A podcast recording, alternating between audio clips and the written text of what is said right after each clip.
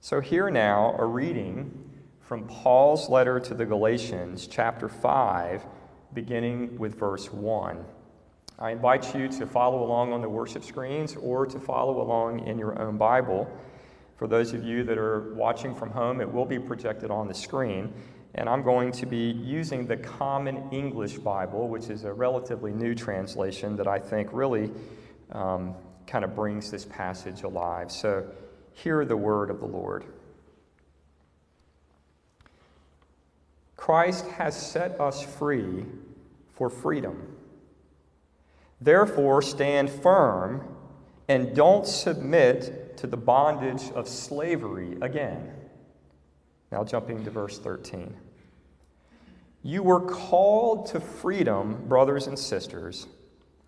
Only don't let this freedom be an opportunity to indulge your selfish impulses, but serve each other through love.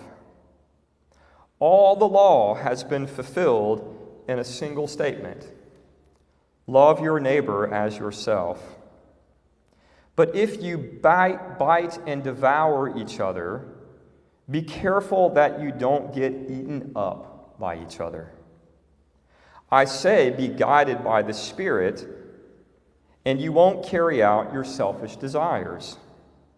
A person's selfish desires are set against the Spirit, and the Spirit is set against one's selfish desires. They are opposed to each other. So you should not do whatever you want to do.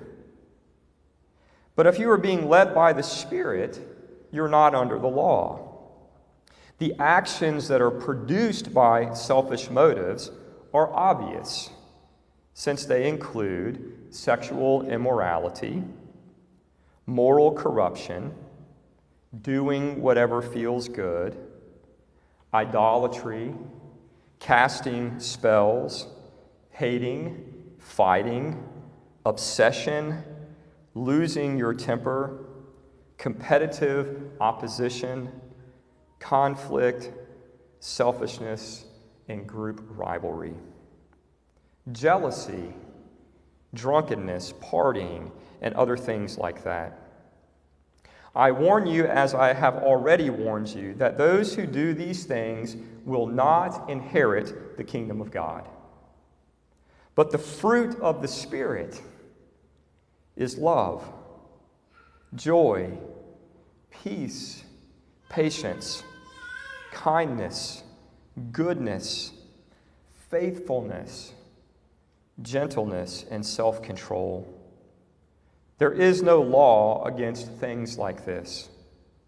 Those who belong to Christ Jesus have crucified the self with its passions and its desires. If we live by the Spirit, let's follow the Spirit. This is the Word of God for the people of God. Thanks be to God. Well, friends, as Americans, we love to celebrate Independence Day. Thomas Jefferson's idea that each person has an inalienable right to life, liberty, and the pursuit of happiness is something that we still hold dear. Despite the imperfections of our political system, we still enjoy tremendous freedoms, amen, including economic political, religious, and personal freedom. As we reflect on and celebrate all of this, it is helpful to ask a basic question What exactly do we mean by freedom? Many people think that freedom is being able to do whatever you want as long as it doesn't hurt anyone else. Right? But the ability to act without any constraint on our personal choices is not the best definition of freedom. Remember that the same philosophers and statesmen who boldly announced our country's Declaration of Independence were also the ones who worked long and hard to draft our Constitution, a document which limits and guides our personal freedom in service of larger goals and responsibilities. And we see something similar in the Christian tradition, which does not define freedom in terms of unrestrained license, but as freedom from the death dealing ways of sin and freedom to choose what is good, what is right, and what is life affirming. Our scripture reading re- reminds us that when we act as if freedom were all about unconstrained personal license, it leads to more slavery. Are you awake, church? This is a really important point. When we view freedom as the ability to do whatever we want to do as long as we don't hurt anybody else, it doesn't multiply and deepen our freedom. It actually causes us to forfeit our freedom and creates various kinds of slavery. St. Augustine, one of the most influential theologians in Christian history, helps us to understand that evil is always a corruption of the good. In other words, evil does not exist on its own. For example, all human beings, according to the Bible, are created in the image of God and as such are good. It is only when we turn away from God in selfishness that we are corrupted by sin and evil.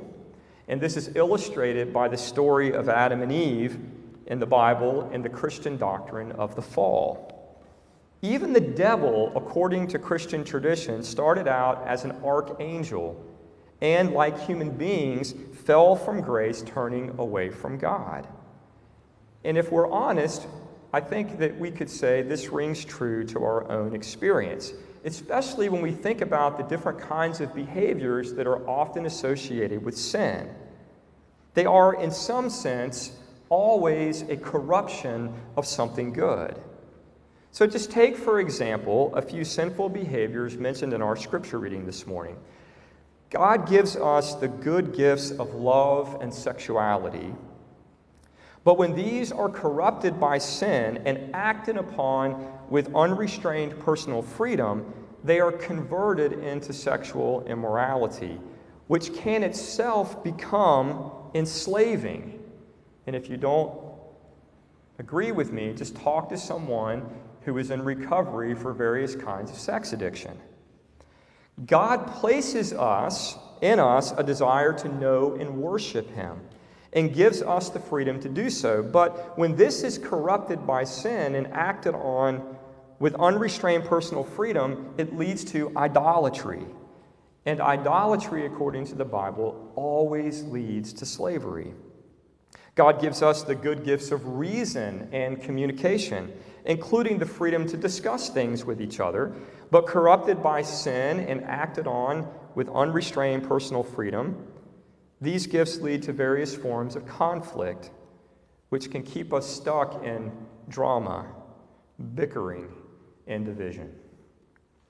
Looking at these kinds of examples helps us to get a glimpse of the cunning, baffling, and powerful dynamics of sin, which presents itself as good and promises freedom and fulfillment, but actually we find out that it is bad and leads to slavery and misery. And oftentimes, when we realize this, it's too late. We've already been carried off into bondage. So God gives us something good, but we freely use it for selfish purposes. And then before we know it, it is using us. We are not controlling it, it is controlling us. And we don't have to look far to see examples around us today. Many of us have one friend who never really grew up, and their theme song is Fight for Your Right to Party by the Beastie Boys. Does anybody know anybody like that? There's some people who are still my age, which I won't tell you how old I am, but I ain't young anymore, who are still in this mentality. And no one is going to infringe upon their right to party, which usually means the freedom to drink as much as they want and to stay out late and to carouse.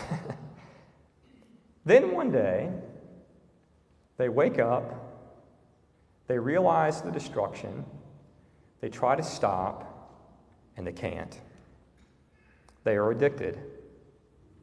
And the only way that they can recover their freedom is to get help and surrender their right to party. Others may think they are free to make money and spend money any way that they want, only to wake up one day to discover that they are enslaved to a mountain of debt and they're not truly free. But, friends, this is not how God intends things to be. God doesn't give us freedom so that we can do whatever we want and become more enslaved to things that take us farther and farther away from Him. And if we are going to escape the dangers of this way of thinking, then we need to remember at least two really important things from the Bible. Number one, every single one of us gets entangled in sin. And I'm not talking, you know, the Bible says all have sinned and fallen short of the glory of God. That's true. But I think it's worse than that. I think that it's, it's more than just everybody sinning one time and having something that they need God to forgive them for. All of us get trapped in the dynamics of sin, evil, and death. And we get entangled. We become enslaved in various ways. And unless God intervenes to set us free, it is impossible for us to choose not to sin. I just want you to let that sink in because that's a pretty bold statement. Until God intervenes, we are not free to make the choice to not sin. and again, this is really, really hard for us to admit because we want to think that we're in control of our lives. And just admitting this, admitting that we're all enslaved to sin, requires help from God. Apart from the light of God's grace, we are deluded into thinking that we are free to choose either good or bad. So that sometimes we choose the good and sometimes we choose the bad. But according to the Bible, before God sets us free in Jesus, we can only choose the bad. It's just always the choice between the lesser of two evils.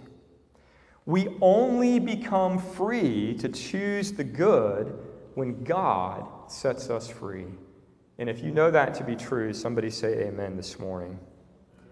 Friends, we cannot do this for ourselves.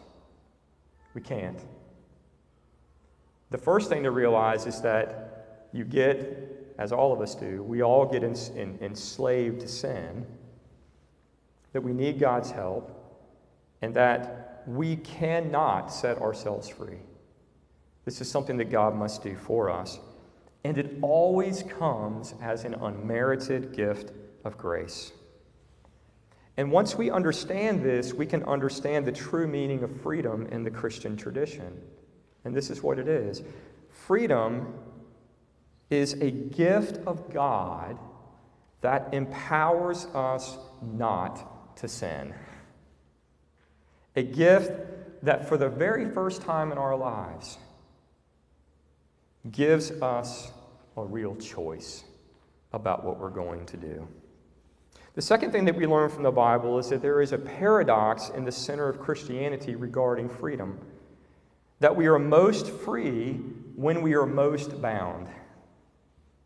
I'll say that again. We are most free when we are most bound that we are most free when we bind ourselves to Christ.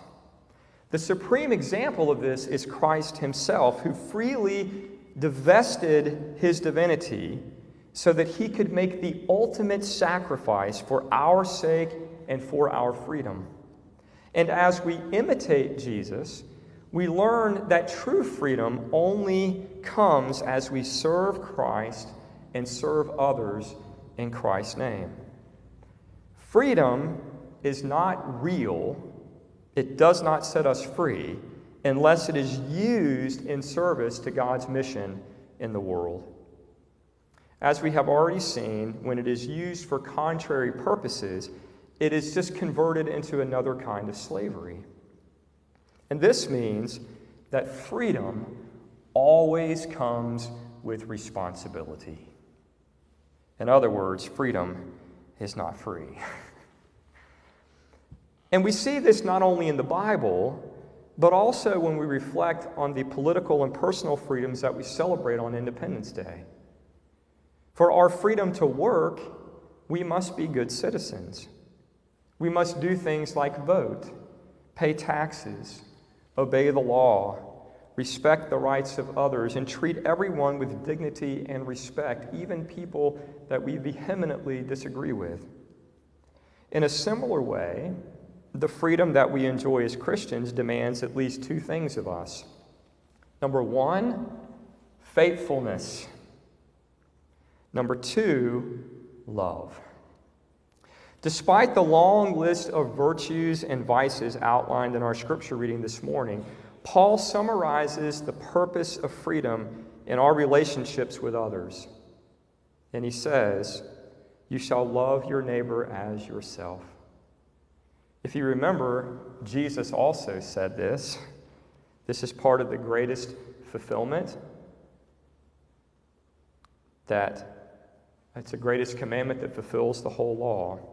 And as such, it functions to limit and guide our personal freedom. Love God with all your heart, soul, mind, and strength, and love your neighbor as yourself. When Thomas Jefferson listed the pursuit of happiness as one of human- humanity's inalienable rights, he was casting a vision and setting a worthy goal of our pursuit. And Jesus did something similar in the Gospels. His teaching on freedom through service showed that the only way to achieve happiness is to love and serve others. This is so important. And he cast this vision of the good life because he knew, as other really important thinkers like Aristotle, that we don't become happy by selfishly pursuing happiness. I would recommend a great book by Desmond Tutu and the Dalai Lama called The Book of Joy. And that whole book says if you're trying to be happy and your strategy is to constantly ask yourself the question, what makes me happy? You will never be happy. it's part of the paradox of how happiness works. You never become happy by saying, I'm going to do what makes me happy, and then I'll be happy. It doesn't work that way, right? If you focus on yourself, on your own wants, on your own ease and convenience, on your own personal pleasure, then you will become a prisoner of yourself and you will be miserable. Most religious and philosophical traditions teach that this never, ever, ever leads to happiness. And we should be teaching our kids this from a very early age because the undercurrent of our culture is the exact opposite message. If you can make enough money to do whatever you want and feel good, you'll be okay. And it's a lie. It's the slave master trying to put us back in chains. When we take this approach, it's like looking for the fixed endpoint of a rainbow. As soon as you think that you've reached its touchdown point, your perspective changes and the rainbow's end moves again. No, Jesus says there is only one path to true happiness, and that is self sacrificial love. And this manifests itself in real ways in service to others. This is captured in the simplest way by a song that I used to sing in Sunday school. Maybe you learned it too. J O Y, J O Y, this must surely mean Jesus first, yourself last, and others in between. If you doubt that the only way to happiness is to use your personal freedom to love and serve others, then I just want to encourage you at the end here to do a little thought experiment, and perhaps you can do this while you're taking communion. Do you feel better about yourself after a restful afternoon as a couch potato watching football games? Or after an exhausting afternoon coaching a little league game? Do you feel better about yourself after whipping up one of your favorite desserts in the kitchen? or after delivering it to a sick friend who's been in bed for days? Do you feel better about yourself after a special night on the town or after an evening of serving in the church food pantry? I'd like to end this morning with a story. A nine year old girl observed a friend at school shivering on the playground during an especially cold snap. Realizing that her friend didn't have any money to spend on a warmer coat, this little girl promptly promised to buy a coat for her. But when the little girl showed up with her parents at the Goodwill outlet to make her purchase, she was surprised that the cost was more than she anticipated. Nevertheless, she was determined to keep her word to her friend. Even though the coat ended up costing every single coin that she had saved in her piggy bank, she was committed to doing it.